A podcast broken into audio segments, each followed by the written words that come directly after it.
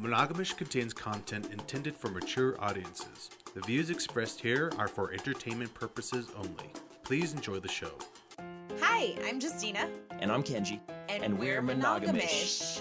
And today, we you know what? She's going to introduce herself. This is something that we normally don't do, but we spoke a little bit before and we're going to let her take the reins right away. Please. Oh, okay. I And- didn't. I didn't know I was making it like a whole different thing. Of course. Oh, no. No, Why it's not? okay. So I am Kathy Sloan, and I also go by Kiki Stone. So most people, um, most people just go with my nickname Kiki. Perfect. Okay. Kiki. Kiki, and what do you do, Kiki? Um, I work in real estate actually. So I have been um, building my business for the last uh, couple of years and really carving out a niche market in our sex positive communities. So it's really fun to to have that uh, Kiki the property dominator. It's such a cute little logo and. Um, it's it's just a really fun spin. Uh, it's a fun marketing spin, and it's such a great group of people. I just love having that niche market. So your niche is what? So my niche is the sex positive community, which includes there's a lot of overlapping things, but it includes, you know, people who are into BDSM, fetish, kinksters, lifestyle, swingers, polyamorous, um, LGBTQ, IA. ABCD, XYZ, everything, everything. Basically, like if if you are a sex positive person and um, then I'm here for you to help you find a house, help you sell your house, whatever you need in regards to real estate. Um, but I'm also a real connector of people. So, um, one of my other things that I've been working on is this Kink Professionals networking group, Business with Benefits. And uh, we're actually meeting tonight, and it's a place for um, small business owners in the sex positive community to come together and support each other. And so it's both um, people who run kink related businesses, like whether you run a dungeon or, you know, do play parties or something. And then also people like me who, where my business isn't necessarily related to sex positive stuff, but I'm, I'm a kinky person. So, so, um, we, we the point is to come together and act as each other's extended sales force. So the more that we get to know each other and interact with each other and know what we all do, um, then it's easy for us when somebody goes, "Oh, I'm looking for a plumber," or "I need an electrician," or "I need a CPA." Um, you know, we've got a Facebook group, and I'm working on a website, and so the idea is to you know support local and support kink. Awesome. Wonderful. So that's Wow. business talk. So Yes. so you got the name for property Dominator. dominator. Yeah. And that I'm sure means something on the BDSM side. So are you into Dom? Are you a dominatrix? Um, I guess that's a funny question because it does look like I'm a dominatrix. Um, and I'll have people message me about that. Um, and I'll say, oh, I just dominate the property. Like, Oh, okay. they'll message me and be like, so will you dom me? And I'm like, uh, that's not really my thing. Like, I just dominate the property. Um, but yeah, it's a it's a wordplay and it's a spin coming out of the BDSM community because that's kind of where my whole journey in, you know, Kinkster stuff started. okay. So what do you do where let's start there. You you got into the BDSM community and that's how you evolved into where you are now. So start from the beginning. So from the beginning, um, I had a Tinder date, and it turned into a two and a half year relationship. Oh wow. Okay. Um, and at some point, you know, we were hanging out on dude's couch and and watching a movie or something, and he gets up and goes in the office, and he comes back with like this tape, and he taped my wrists together, and I was like, oh, okay, cool. whatever. I'm I'm down for whatever. I'm a cool girl. So um, you know, we keep watching the movie, we're just cuddling, and I'm like, okay, I I gotta go potty. He's like, go ahead. And I'm like, well, are you gonna like undo me? And uh, he's like, no, you can do it. And I'm like, you know, I'm so like, you can't tell me what to do. Okay, fine, fine. I'll go do it like this, whatever. so, so I go in there, and then later after the movie's over, you know, we end up in his bedroom, and and um and we had sex, and you know, my arms are up over my head, you know, with my wrists Right. together, and it was so hot, and it was such like a soft, soft entry into BDSM, um, and I loved it. And the more that I started researching it and finding out more terms, and then I found um, FetLife, and I started researching stuff on FetLife, and um, I found this term alpha sub, and I was like, oh, no wonder I like this stuff so much because um, I am the oldest of three girls. I've been working since I was 15. I've always supported myself. I was a young mother, I was a single mother. Um, I've always been in charge of all the bills and finances when I'm in a long term relationship. And so, like, and even now, like, I run my own business. You know, I'm in charge of everything and um, perfectly capable. Uh, so it's really nice to have some time in your life when you know you are with somebody that you can fully trust and let go and just not have any responsibilities not make any decisions um, it's Kenji's it was looking at me. amazing it was amazing it was It's eye-opening. because we Isn't are two though? birds of a feather. yeah I was the same exact way, and that's why he's he's making those noises and looking my Mhm. direction. Because uh I know both of you love it when a man can handle the fucking business Right. in the bedroom.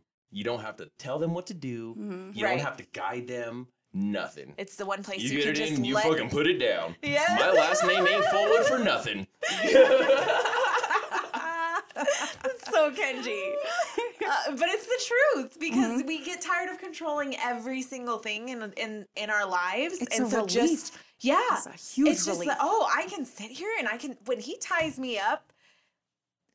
It sounds weird, but I don't feel hel- held down. I feel let go, Like, Liberated. yes, I'm yeah, like, like i can't do anything right now I, Right. my job is just to be here right. and be a play toy. I love Right. being a play toy. I love it. So when you were researching, were you literally just going online, googling? Yeah. Yeah, like, and there's a ton of stuff on FetLife, like people who write stuff. I feel like I learned a lot from FetLife, um, which, you know, isn't everybody's favorite website because it's so not user friendly. But um, like, I had no idea that people are super into pantyhose. Like, you know, you start you start connecting with people and looking at like their list of things that they're into or curious about. And these lists go on and on and oh, on Oh, yeah. with everything that you can think of. And so We've as managed I, to sexualize every single object and thing on this earth Yes. as, a- as humans.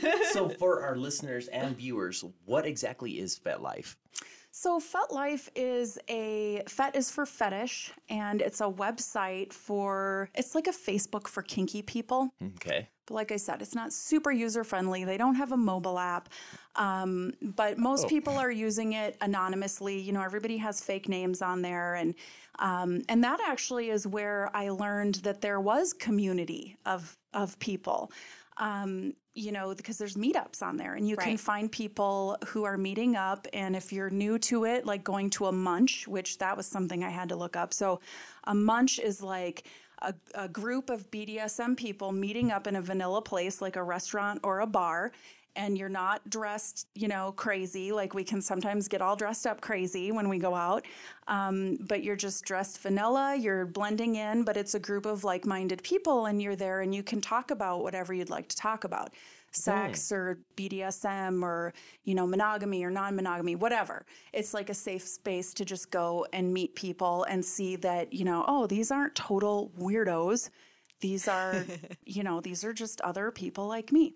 I forgot to ask, um, how do we feel about the F word on this podcast? Do I need to be careful with my no, language? you're good. There's no. Yeah. This Don't is worry an about it, 18 Kiki. and up listening. Uh, yes. My wife drops the F bomb like a sailor. No, oh, he's laughing like that because he knows he's lying through his teeth. He's the one that drops it like a sailor.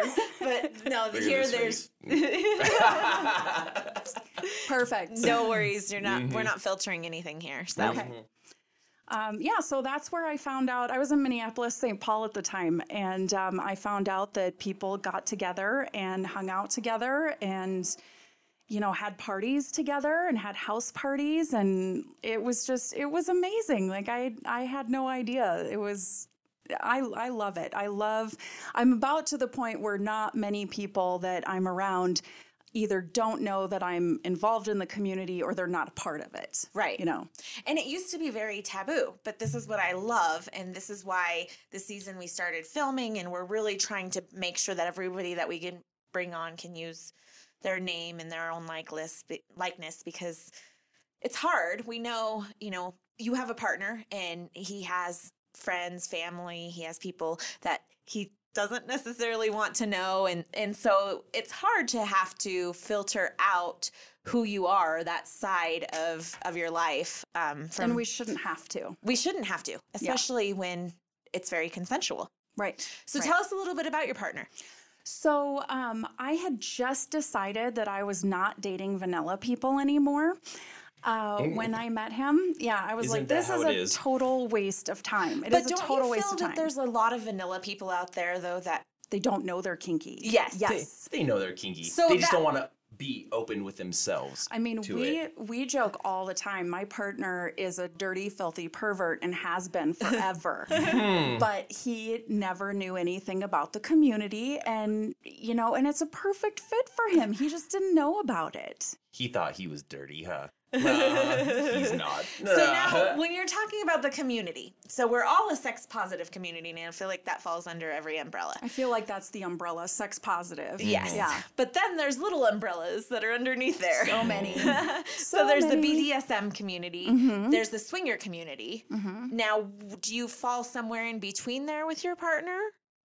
Yeah, I think so. And I think that you will find people, and we started referring to it as being more swingery or, um, and and when it comes to playing with other people, um, I've started referring to it as like whether you're more poly versus more swingery. Right. So, you know, you've got the polyamory, and I think there's a lot of people in lifestyle and a lot of swingers that probably are more polyamorous, but they just, you know, it's a it's a thing of semantics and definitions, Right. You know? Mm-hmm. Yeah. But it's filling a need. Essentially, you know, whether you're getting into the community because you have a sex need that you'd like to fulfill or an emotional need. That's really the difference. Either way, it's still you're looking for something from somebody else or looking to enhance what you already have in some cases. yeah, I think enhancing is the is the way to go. I've heard it never works very well if you're trying to, you know, fix something. If you're Oh, trying yeah. to fix a relationship, We say it all the going time. lifestyle is never the way to It's do. not the way to It's go. not, yes. If you're trying to fix your relationship with lifestyle, it's going to be the quickest way to end your relationship. Right? Unfortunately. I Yeah. actually think that um, the level of communication that you need to have in a partnership or in a relationship to participate in lifestyle or polyamory, um, less so in BDSM because BDSM a- has very clear negotiated boundaries before anything ever happens. And so all of that they really encourage people to talk through all of that up front before you ever start playing. But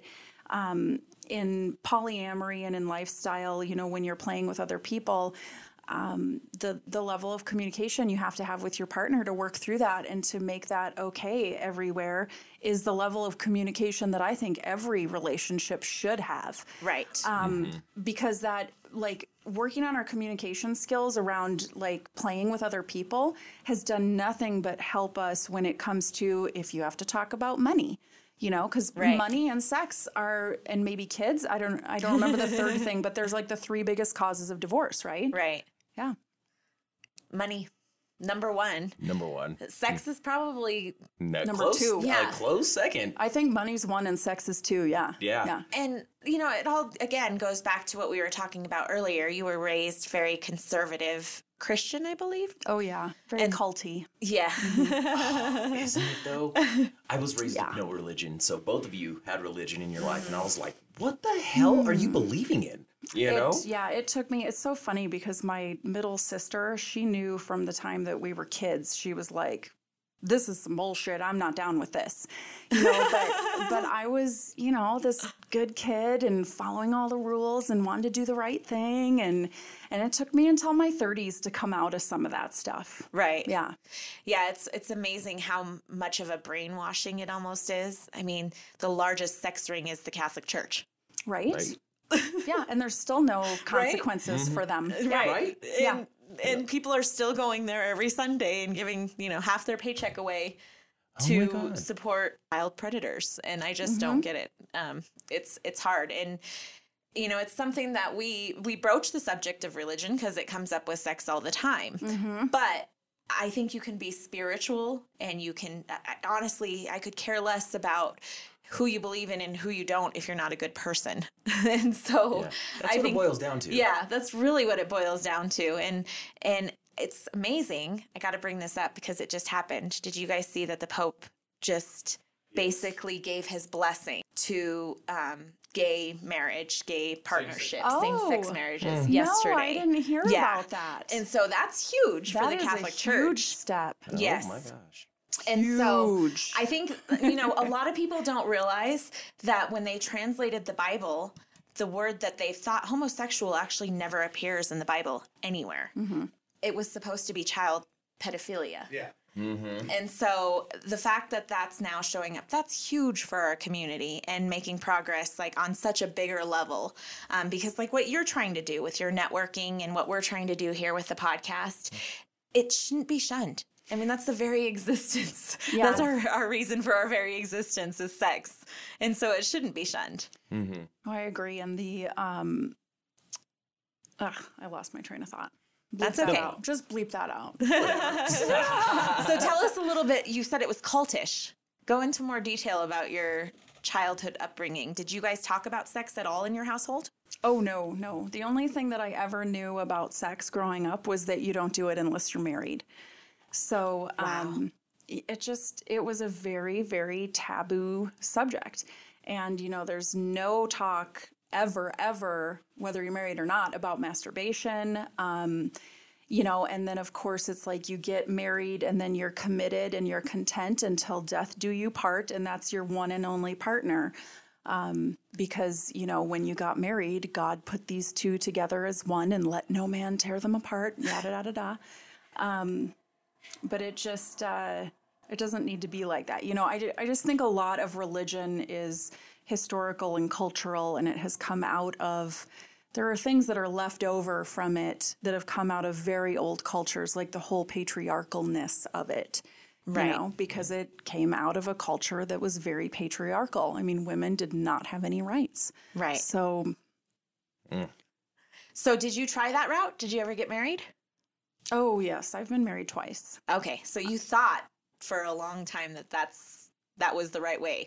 well the first time i got married was because i was pregnant so Oh, so okay. and of course that didn't work out well Right. right. that was bad um, that was one of those things where like in uh, biology you know the woman is like when she's ovulating and she's looking for like the hottest strongest male to procreate with i feel like that's how i feel like that's how my first marriage was like that was happening and then i got pregnant and then i was like oh i guess i need to be married now so we got married And how long did that last? not very, no. That was awful. It was No. awful. Less Oh. than a year, I think. And then Oh. it took almost a year to get divorced. But anyway, So did you go through those marriages and did you talk about sex during those marriages?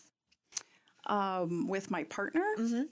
no, I mean we did it, but it wasn't wasn't like a conversation piece. And this is what's huge is we talk about everything with our partners. Mm-hmm. But we tend to talk, I think more as females, we tend to talk about sex more with our friends. Girlfriends, yeah. Yes, than we do with our partners. And a lot of times our part, you know, men don't even know what we want if we're not expressing it. Well, and so my second marriage, I was with him for 15 years. And I thought he was a good guy. I thought he'd be a good dad for my daughter. And when it finally ended, I thought he would never leave me. And he, he like one day he was like, I'm done. I can't do this anymore. And I was like, oh, this is actually happening. He is leaving me. And it was kind of a shock. Um, but after I kind of got over the shock and the the grief was more about the loss of our future and our future plans that we were building together Right. than it was even a grief over the loss of the relationship, which I thought was interesting. And then um, and then I started dating again and started to realize, like, wow, I must have been really miserable and I didn't even know it because I was so focused on, you know, these vows and being content and committed until death do us part. Right. So, you know, we had gotten to where, so when you move into talking about sex in that relationship, we had gotten to where it was like we both knew how to make each other come. So we would do it one way until I came, and then we'd, you know, flip around and do it the other way until he came, and we were done. And that was kind of all we ever did. And, you know, sometimes it was, you know, it gets to be where it's like a few weeks or maybe a month or two in between times that you're having sex. And it just is really sad. Right. Um, wow. And I remember, like, I didn't, I, I wear dresses all the time now. I didn't used to wear dresses all the time, but I'd put one on to go to this party.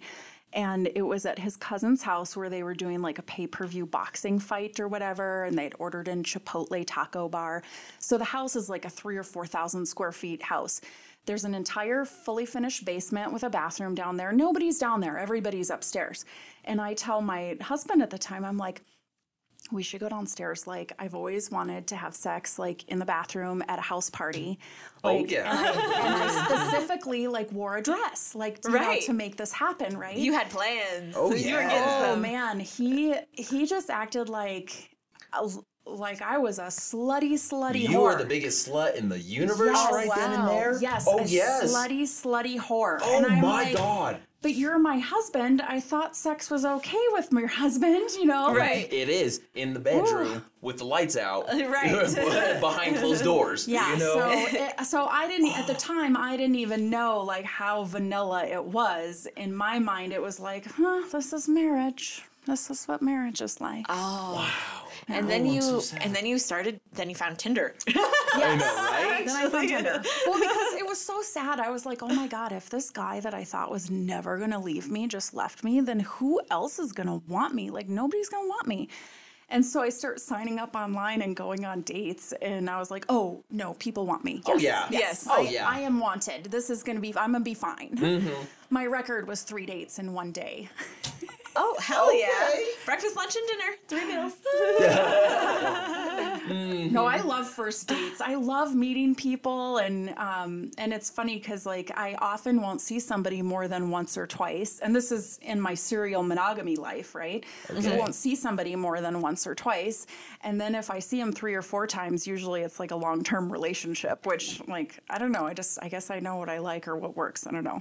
There you go. You're still, still working that out, you know. So now circling back to your current partner. Yeah, so I had just sworn off dating vanilla people because I had I'd gotten a little heartbroken. Like I'd been seeing this guy and we were having a great time. We had great chemistry. We hung out, we laughed, you know, it was great. And then I was like, okay, well there's some things that are on my fuck it list, you know, that I want to have a primary partner for. Um and just as an example, I will say like as a single woman dating and having a fantasy of like having two men at once like without one of those men being a primary partner like somebody who i really trust and know Right. well i just felt like it could turn rapey really fast Right.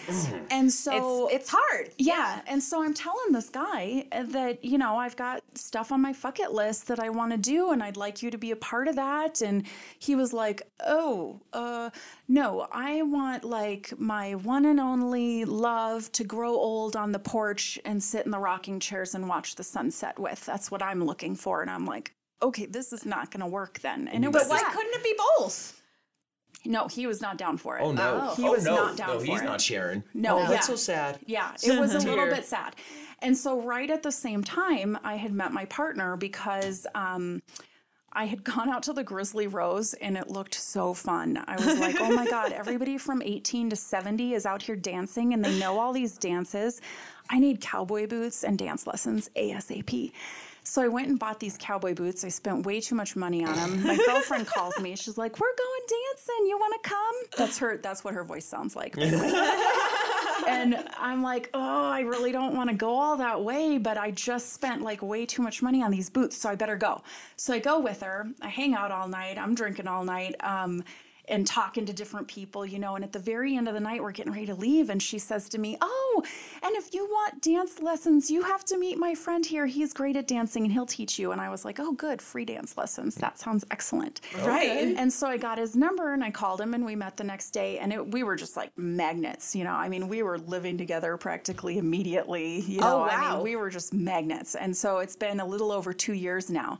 Um, but like I said, he was completely vanilla. And on our second date, um, I had tickets to Carnaval de Sensual at the Oriental Theater, which their Halloween show is coming up, by the way, BT Dubs. um, so I had tickets, and the person that I was going to go with was like, "Oh, I'm working," and I was like, "Dude, I paid for the tickets. I want to be. This is like at a theater. I want to be on time." Right. And I thought, "Oh, I bet this. I bet dance dance lessons dude would be on time because I kind of think he's pretty into me." And so I called him up and to see if he was available, and sure enough, and he got there early, and we stood in line together, and then we got drinks and we sat down, and I was like. Listen, um, I'm into some things that I don't think you're going to be into. So I just want to let you know that up front. Because I was basically like, I'm just going to see where this goes. I'm open to having fun with this guy, but this is not going to be long term because, like, he's not going to be like this primary partner that I'm looking for. And he basically was just like, I don't care what it is, I'm down. Yes. Yeah. Yes. That is so cool. So why are you swearing off dating vanillas then? Because you just converted a vanilla. Who wants to do that? We were we were monogamous. we were monogamous for like a year and a half. And not saying like, Oh, oh, I can't be monogamous, but you know, we we built up our relationship. We have this really great foundation where Right. we were out in the community going to parties and hanging out with people, but not playing with anybody else for I think a good year and a half before we ever dipped our toes into like, okay, playing with a friend um, and see how that goes, you know. And Right. I know that you guys have talked about this before on the podcast where you have like, you know, I was kind of up here in where I wanted to be. And, you know, he's down here at the beginning. And so, you know, you talk about how when you have one partner who's behind, you, you have to start down there, right? Yes. You have Oh, to start with where they're comfortable. And so that's what we did. And um, So you you are know, saying that process was so time consuming that now you feel like dating people in the lifestyle or or having people that are more open minded to being monogamous monogamish, sorry, beforehand is more what your your pace is now. Yeah, and you know, through this journey, so the journey starts where we're totally monogamous, and then Right. we start playing with other people together, and um, and then it turns into um, well, to be quite honest, like this is a juicy bit of gossip. Um, part of the reason that we are now trying out dating separately and playing separately and texting separately because everything was all together before. Uh-huh. But now we're trying out all the separate stuff, quite frankly, because um, he was having a lot more fun than I was. Like, Oh wow. you know, the guys, um, you know, when there's a bit of a distraction, you know, and there's too many people in the room or there's people going in and out or whatever's going on, like there was a problem with, you know, guys being able to get it up and keep it up. Mm-hmm. And I'm like, okay, mm-hmm. well, I'm not having any fun. You Know? And that's also like me having fun is also why I'm more poly than swingery because like my partner and I have great sex. Like I'm not looking for like I don't need to just fuck just to fuck. Like if I'm going to have sex with somebody, like I want it to be a good time and I want to have at least one orgasm, right? Right? Right. and I know that I'm not going to have an orgasm if I'm not like comfortable. Right. So, which I think is true for a lot of women and probably men too. And so, um, you know, that's where we started talking about being more poly and dating separately and saying, I want to have a connection with people. Like, I want, ideally, I want to be friends with people that, you know, we also play with or that I play with. So, um, so that's kind of where we're at now. Okay. And how long has it taken uh, to be comfortable with that for both of you? I would say that we're still kind of in that exploring phase of Okay. dating separately because um, he travels a lot for work. Okay. And so, like, one of the things right now is he doesn't really want me out playing with anybody or going on dates and stuff when he's out of town and he can't be here. You know, he's a big protector. Okay. Okay. And I think, you know, as we move forward, or maybe if I have play partners who are more regular people who he knows, um, regular play partners who he knows. Um, and is comfortable with, then I think we'll end up getting to a place where, like, when he's out of town, like, or maybe we have one night a week that's, you know, both of us go do something else. Um, yeah. Oh. So do you ever see marriage in your future again? Um, I he- he wants to get married. He's never been married before. Um, and so I told him that I would discuss it in three to five years. And I was happy to be engaged in the meantime. And this man gives me jewelry. Like I have so much There you go. jewelry Oh, from this man. um, this was my second anniversary. My my uh, silver choker. Oh, I love it. My silver collar is a second anniversary present. He had it custom made by the jeweler for me. Oh, really? So Nice. Choker is the second anniversary.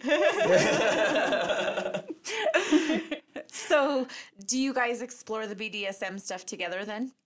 We have a little bit. Um, I think when I describe him as being more swingery and, you know, more into fucking and just enjoying fucking for fucking sake, Yeah. you know, um, I think he's more on that side of it. Whereas, you know, I really would like to explore more and have more time in some of that BDSM stuff, whether.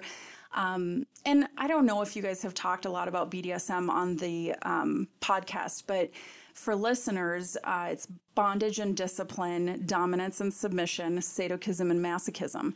And so um, I think of so bondage and submission, you know, is a lot of rope stuff, and you'll find a lot of people. That's a whole nother little sub community that we have Right. is the rope community. Um, you know, Studio Friction is a rope club basically um, and they you know have lessons and stuff there. They're so anyway um, so that's kind of the bondage side being tied up and shibari rope is part of that. Um, and then dominance and submission is power exchange play which um, again going back to the christian thing like you'll see a lot of christian couples that that have a ds a very ds dynamic in their relationship but it's all under that guise of of religion and like you know the man is the head of the household and He you makes know all the decisions. he makes the decisions and he's supposed to treat mm-hmm. his wife like Christ treated the church, like the bride, and you know, all of that kind of stuff. So you will see DS stuff in like non BDSM circles, you know, in that in that conservative Christian circle. Um, but to me, DS stuff is like games, like DS games, like um, you know, will be if you're out somewhere, like go take your panties off and and then come Right. back and give them to me. You know, just, just like little games. You know, it's so fun, little games.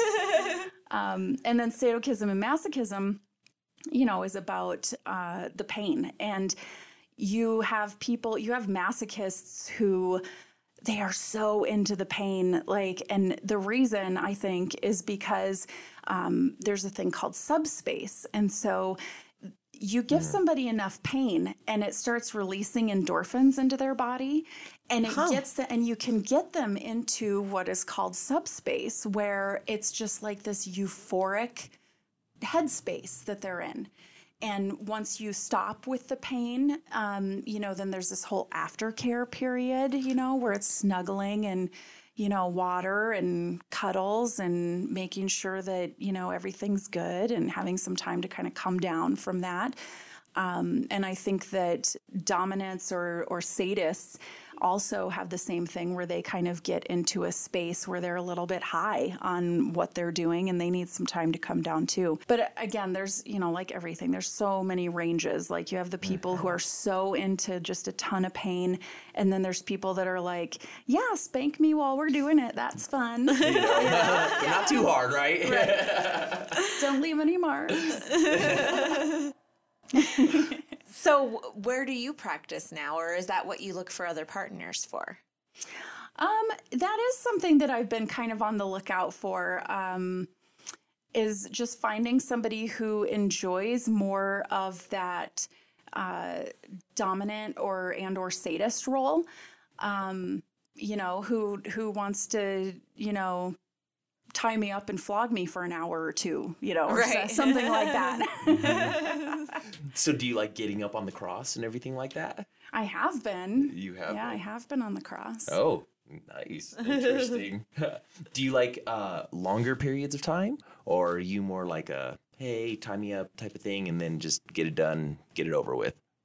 Oh no, I think what's fun about it is like the extended play, like playing for a couple of Okay. hours. Yeah. Okay.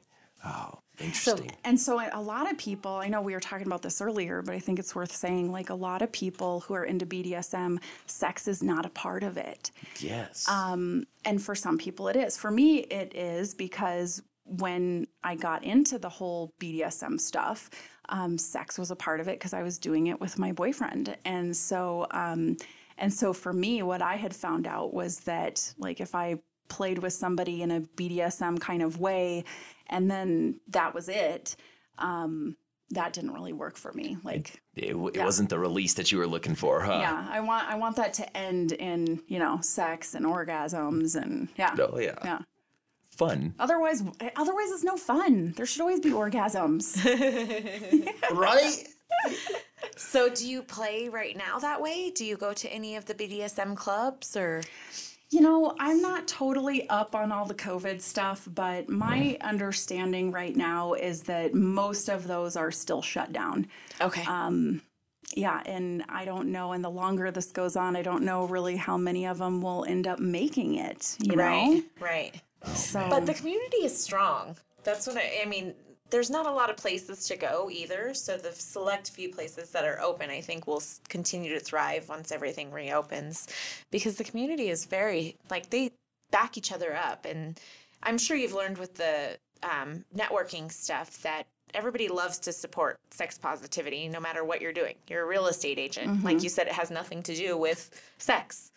But I'm sure you get a lot of business because they're more comfortable saying, "Hey, when you take us to go look for a house, is there going to be a place for a red room there?" And I think we could hang a sex swing from Right. this beam. I know, right? I actually okay. So I had a client who um, she bought a new build, and so she was going over there all the time. First of all, I'm going to back the story up. She sold her house that had a dungeon in it, and it was painted dark purple sparkles, and she was so upset when I made her paint it like a light color, you know, to go on the market. what are you doing to my dungeon? she had to move out, you know, all her whips and chains and spanking bench and everything. So, anyways, so she buys the new house, they're building it.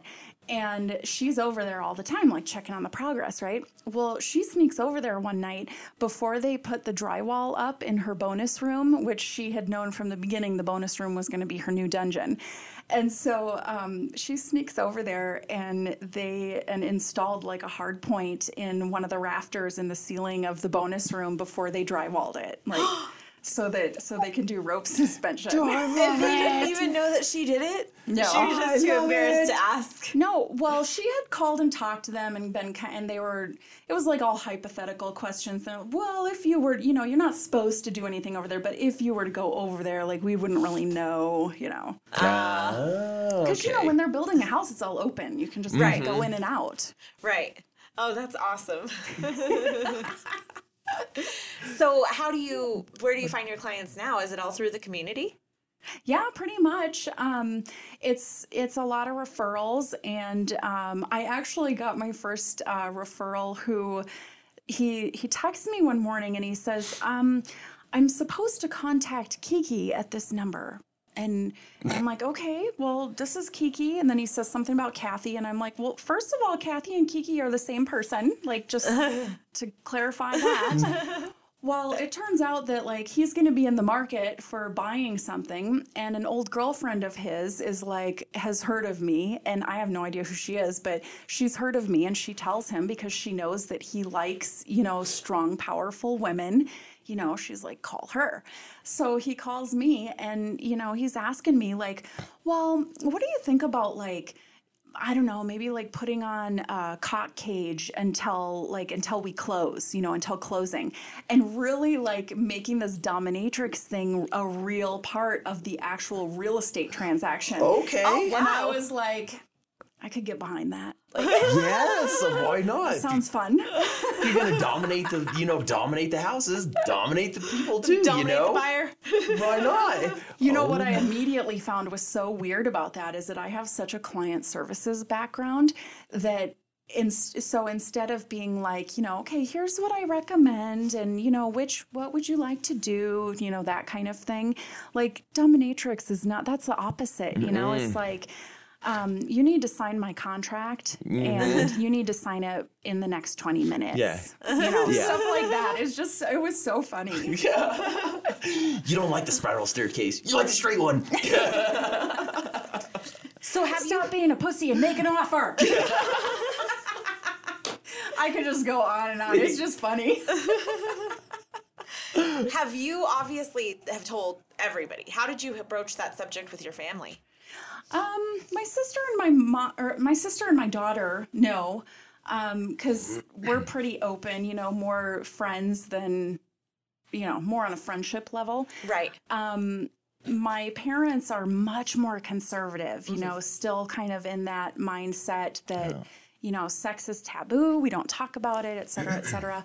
Um, however, they have seen some of my marketing, and so I they will make they don't want to have a conversation about it but they will make comments like just to you know poke me Right. and i'm pretty sure they think i'm a dominatrix like Well, I Well, think of course. Yeah, right? yeah but it's just so funny because it's my parents and i would be happy to have the conversation with them you know but they don't want to they don't want to talk about it It's the conservative cultish mindset, right? They're all, ah, we want to broach the subject, but we don't really want to know. And it's a huge reason. Like at this point, my parents are the only people that I really care about kind of sheltering from it.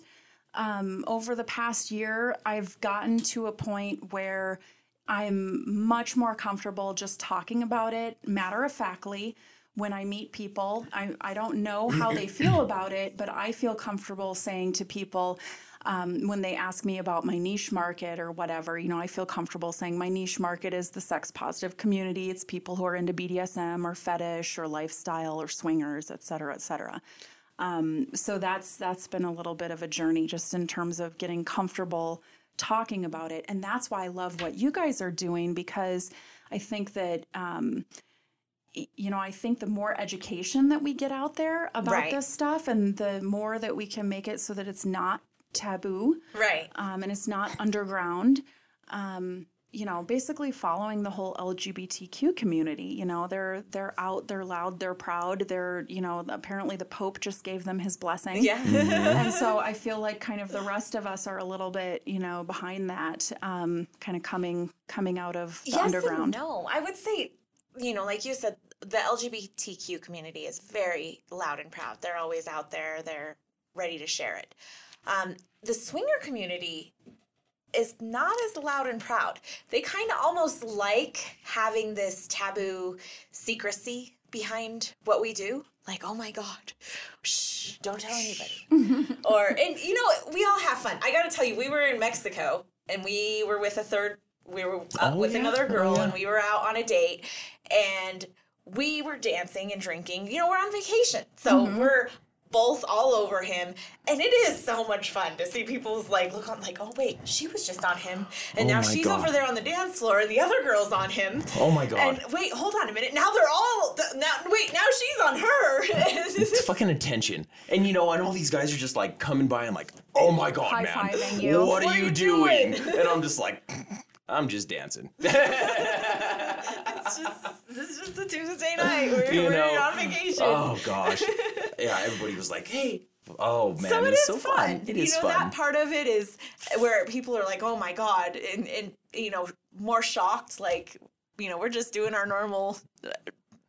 Boy, I tell you out. what, it's because of that that I'm about to the point where I have no interest in going on any vacation that's not lifestyle. Like, Right. like everything I look at now, I'm like, oh, are there gonna be kids around? I know. right? Oh Am I gonna have to have tan lines? Can I can I bathe nude there? Like my kid is old. My kid is older and grown. You know, I don't need to worry about little kids, and I don't want to worry about somebody else's little kids. I just want to do what I'm doing. and I think you know over time it it, it eventually evolves to that, you know, because we don't talk to anybody barely in lifestyle or not in the lifestyle, I Who's should not, say. yeah. You know, and Well, and don't get me wrong, we still do have vanilla friends, and we love our vanilla friends. See, but my But- vanilla friends now know that I'm involved in this community. Right. You know. That's You the know. same with ours. Is our vanilla friends know our other side and and they're okay with that. So we don't have to hide really who we are. I think more for us is that we don't really if you're going to have an issue with what we're doing and who we're fucking, see you later. Like, Right, right. uh, and so there was some vanilla friends and even family members um, that have had issues with it. And it's like, you know, if you all were so worried about what you guys were doing instead of what we were doing, the world would be a much better place. like, Oh, or your relationship. life pro tip. Well, and it's like, you know, my daughter is super monogamous. Like, she's all about monogamy. And I told her, I'm like, you know, that's fine for you, you know, and that's fine for whoever wants to be monogamous. But you can't make that decision for everybody else. Like, it's not your life and it's not your choice. And as long as everybody knows what's going on, because I'm all about transparent communication, right? Right. And as long as everybody knows what's going on and they're all okay with it, they're all consenting adults. It's none of your business. Right. is none Thank of your you. business. Right. Where my issue, I think, fell in because, you know, I had, growing up, I had issues with a poly lifestyle. And I think it's when it inconveniences the children. In more cases than not now, it's not an inconvenience for, it's a benefit for the children. Yeah, Because to have extra adults around extra helping with help. the caretaking. Yeah. Exactly. Um, but when it was taboo and we didn't have that and you had to hide it, it was a lot harder on the children mm-hmm. because then now we have to hide who we are and we have to hide you know what's going on in our own household and and it sucks like to mm-hmm. think oh I w- just wish we could be normal because what was normal back you know what we considered normal as children when we're being shoved conservative religion all this down of our throats is that monogamy. That's the only way to go. Mm-hmm. You have to get married. You have to have your babies. You live your life on, you know, like One like partner. one partner for the rest, The rest of of your your life. life. Till death do you Till part. death do you part. Right. No matter if it's one year or 100. But what's crazy is the swinger lifestyle has been going on for Ever, forever. Yeah. It's not a new thing. It's just that now it's becoming more socially acceptable. No, and in fact, there was um, in back in my research phases, um, I came across this book called Sex at Dawn, and it was totally different than what I thought. I thought it was going to be like a sexy book. It was um, it was a lot about history and culture and biology, and you know, talking about like when humans were hunter gatherers and they all lived in villages, and um, and it was really interesting. And then comparing, you know, humans to primates and different animals and um, God, there's even like these whole charts about ball sizes, like the ratio of your ball size to your penis size, and and that has something to do with like how monogamous that they are or not. Like there's just it was so much like sort of scientific biological information. Um, one of the things that I thought was really interesting from that book was to find out that, or to learn that um, marriage was created not that long ago, you know, probably a few hundred years ago. Marriage was created, and the reason it was created was for wealth and power and land. It was, it was, you know, people who were putting their children together into partnerships to expand their land holdings Right. or, you know, expand their family power and wealth, um, you know, in serfdoms and things like that. So, I had never thought of that before. I never, and all of a sudden I was like, oh, we made up marriage. Oh, yeah. yeah. Right. Oh, Interesting. Yeah, and so now at this point, to know that you have other options, you said it's liberating for you. You just really opened up to this at in your 30s. Yeah, in my 30s, I think is where I really kind of shed some of it. was kind of funny. In my 30s, I went back to college. I had not, I had my daughter when I was really young, so I didn't go to college at college age. So when I started college, I had been really religious and really involved in this church that was um, near us.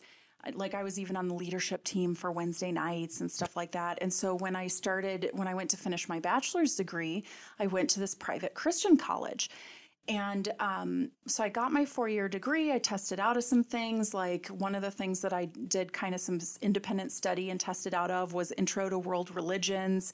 And there was a required class that was about like the history of the Christian church and the Catholic church and how that all came to be. And the more, um, the more that I learned about things, it was so funny. Like the less Christian I felt, and I was like, "Oh, I really don't think that the Christian, the private Christian college, is intending for this to happen." But they're obviously like doing a good job at liberal arts education, Right. You know, teaching, teaching people to think for themselves. You Right. know. Um, so by the time that I finished that four year degree, like I was like, yeah, I don't think I don't think I believe that stuff anymore. Um, so it was it was interesting. Yeah. It's amazing that you've gotten this far. I mean, and it's amazing because a lot of times that we talk to people in the swinger community, in the BDSM community, the stories that come out from your background, like you're essentially changing everything about yourself when you leave a religion because it, it's so ingrained in everything that you do. It's all about your beliefs and your worldview, which is one of the core pieces of yourself. Right. Right. Mm-hmm. I mean, it's a core piece of yourself. No, absolutely. And so it's amazing that you've been able to grow from it and learn from it and you've kept your mind open and and that you have support. I think it sounds like your parents wouldn't be too surprised. They see they think you're a dominatrix and and I, it sounds like they would still love you regardless and that they're not Oh, going to make a decision over that. Yeah, they just don't want to be involved in it. And uh, and my mom, I think she called my sister one day and was like, "Oh, did you see such and such?" And my sister just goes, uh, "Yeah, it's Kathy. She's always been like this." And I thought about that. I I thought that was really interesting because I never thought about that. I never felt that way about myself.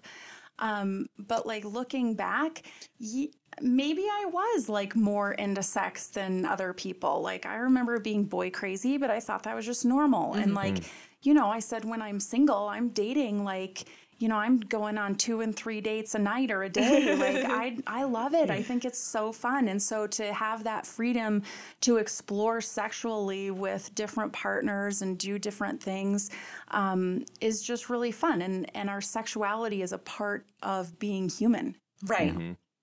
It's great that you've been able to go into both communities. And we were having a discussion prior to the podcast um, about the differences between swingery, as you like to call it, and, and BDSM communities, BDSME Yeah, BDSM. BDSME. communities. Um, what would you say strikes you as the biggest difference? I think that the uh, the seriousness and and rightfully so. You know, BDSM community is very serious. Um, there are things that they do that can be dangerous. Um, for example, when you're tying people up with rope, um, you have to know what you're doing. Um, and if you like to be tied up with rope, you don't necessarily just want to let anybody do that because there are places where they can cut off circulation and you can have permanent nerve damage. Right. Okay. Um, and then for the most part, that and breath play, like choking, are really the two most dangerous things that people do in BDSM. All of the, you know, caning or spanking or whatever. Um, you know, you might get to a point where there's permanent marks left, but, you know, I think that's kind of in extreme cases. And so, you know, consent is a big part of both communities, but in BDSM, consent is um, arrived at through a negotiation before any play ever starts. And so, you know, there are a lot of resources to help people out with that in terms of, okay, well, what are the things that you should cover in a negotiation with a potential play partner? Um, and also, like, once you start playing, you can't add things like, oh, well, I said that I didn't want to be penetrated, but now that you've tied me up, I'm a little bit horny and I'm okay with you penetrating me. Like, that's a big no no. Like, you know, in the BDSM community, you know, you you stick to what was negotiated ahead of time Right. And you have a scene, you know, they call it a scene. And then, you know, you get done with the scene and there's some aftercare and um, and it's very serious. And there's a lot of people who play in the BDSM BDSM world where sex is not a part of it. Now, um, so my partner and I uh, somehow got introduced or involved with the Menage Life group here in town, and they uh, were having parties, and so we were going to parties. And then it was after we started going to the parties that I realized that that was more a chunk of the swinger community. That was like mm-hmm. our entree into the mm-hmm. swinger community, and it was so much more fun. Like it was so like there's even a whole thing in BDSM. Like there's clubs where like there's no alcohol. You know, you Right. Mm-hmm. because it, it's safe, sane, and consensual. And so there is a contingent of people in that community who say you cannot, um, you can't consent if you're drinking. If you're inebriated. If you're, yeah. yeah. if your state is altered in any way by alcohol or drugs, then you're not really okay to be consenting or negotiating anything. Um, I don't really fall under that, you know. I I'm more of a like, hey, let's let's play and let's drink and let's have fun and let's see what happens and that's kind of more in the swinger world you know just a Right. lot of you know hanging out together and and that sex is a part of hanging out and those friendships um, consent is still a thing um, but it's not like there it's not it's not so much of a thing i think as it is in bdsm Right. It's i'm going to so regret strict. saying that i feel like BDSM, BDSM, you know, it sounds like a like a business contract. Yes. You know, like we are doing this, and you have to stay to this. You know, there is no no negotiations after this. Right, You right. know, whereas the swinger stuff, it's like, ah, we'll see what's going on. Yeah. You know, like, if everybody's how's this? yeah. That feels good. Keep going. Or Right. like, no, thank you. Then Right. you know, There then you they go. should stop. Right. Mm-hmm. And that's more my style. You know, that's more. I'm more of an informal, mm-hmm. wing it, loosey goosey kind of person anyway. So it just fits my style better. but you definitely find people in the swinger community who are doing BDSM stuff. You know, they have Kink Fridays at the ranch once a mm. Right. month, and um, they've got the St. Andrews crosses down there, and people will come in with toy bags, and and you will see some of that, you know, at the ranch, but um, it's definitely not predominant. Yeah, I think both communities overlap. You know, They do. They do. I just I think it's very interesting how strict, how much more strict the BDSM community has been or can be when you're going to those particular clubs that are strictly for that. Um, Yeah, for a lot of people, uh, yeah, a lot of people in the swinger loosey-goosey. community, you know, it's something that they want to do, and they show up to like the ranch or a place like that. But they almost need that little bit of alcohol to give them, you know, Mm. to to let them spread their wings a little bit and you know get them pushed over the edge of I know the first time, the first couple of times that you know, for better or worse, I'm just going to blurt this out. The first few times that you know I that we played with other people, you know, with your me and my current partner, relationship? yeah, me and my partner, and then brought in other people. I know, like there was sometimes that I was pretty trashed. Like it was so uncomfortable. Like it was, but it was something that I wanted to, you know, I wanted to try it. I wanted Right. to try mm-hmm. it, but it was so uncomfortable. Yeah, and it's hard. You never know what to expect. Those first, even now, I mean, there's sometimes that we'll go You're into a getting room, naked with two people right, or more. or like, more, and sometimes Mm-hmm. we'll Never think, did that before. and we've we've been to the place where where we'll be on board. We're going in the room. And then we're in the room for a few minutes and we're like, okay, this is not going You don't where click. we thought You this know? was going. Oh You my know? god, you guys should have a whole episode of like bad experiences. Like, Oh I'm starting God, to right? collect. I'm starting col- to collect like that was horrible and awkward and I hope that that never happens again. How can we make sure that never happens again? right. My my wife and I, one of our experiences was we hung out with the couple all night, went to a different like vanilla club, you know, Mm-hmm. but danced all night, drank all night, everything. Feeling on each other, every the vibe was amazing. And We then we sure. get back to the fucking hotel, and the vibe is completely off. Like Yeah. he is super drunk, so you know he doesn't want to like put on a fucking condom like the first time, and it's like whatever, you know. But the wife too is like who's all over everybody. All of a sudden becomes like this super quiet and doesn't say Doesn't move. anything. They were like, doesn't- "Oh, this she was just like got terrified. Real. this just Yeah, got just real. got Like, real. Shit no just got and- real. You know, That and happened to us one night too. Yeah, they invited us back to their hotel room, and you know, and so we went back, and and then you know, everybody kind of starts making out. She's totally naked, and all of a sudden, she's like, "Um, I'm not okay with this." And we're like, "Okay, well, what you know, what can we do? What what's the deal?" And she's basically just like, "Well." We were here last weekend and I did some stuff that like I don't really want that to happen again. And so you know let's just you know back off. And so they ended up like basically asking us to leave and we weren't ready to go because you know there was drink like we weren't we were not in mm-hmm. shape to drive. Like we had Right. been planning they had invited us back there and we'd been planning to stay for a while right? Mm-hmm. Right. And at some point, I just told my partner, I was like, I am not waiting a third time for them to ask us to leave. Like, we need to just go down to the lobby right now and wait down there. Like, Right. It was so awkward and so uncomfortable. Yeah, it's not always great. And I think a lot of people have misconceptions. They're like, "Oh, you guys just go and you and you fuck every weekend and it's always wonderful." No, we don't fuck every weekend. Mm-hmm. And it's not always wonderful. And I mean, we fuck each other every weekend. Oh, yeah. But let me rephrase that. Mm-hmm. but you know other people you know it's Yeah. it's hard to have that connection especially because it's like a four-way gig you know like we play we play together I and was so just explaining that to somebody, yeah, because I found some newbies at the bar, Mm-hmm. and when I found out they were newbies, I was like, "Let me tell you." I know, so. I was like, "I have some tips for. Right. and the, it's good because a lot of times when you're new there, you don't know what to expect. We talked about it all the time. It's so funny that we're out like this now and actually on a podcast. Yes. Because when we first started the lifestyle, we're like, should we give them our real names? Oh we're not going to tell them we have kids. Should we tell them we're fr- from out of town? Yeah. We should Oh, tell them yes, we're from out of I've town. heard you say that before. you know We yeah were so not going to say anything. And now here we are. Yep. All of our kids know.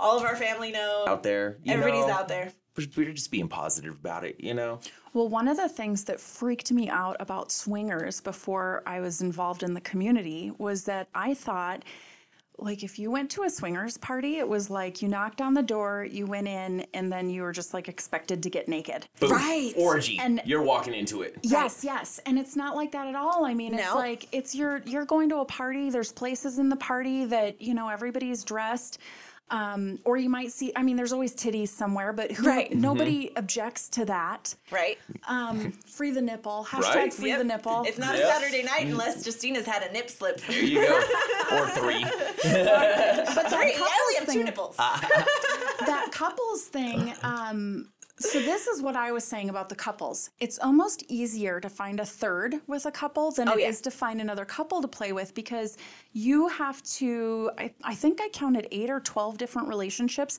So like, if if uh, my partner were here, like we obviously like each other and you guys like each other. You and I have to like each other.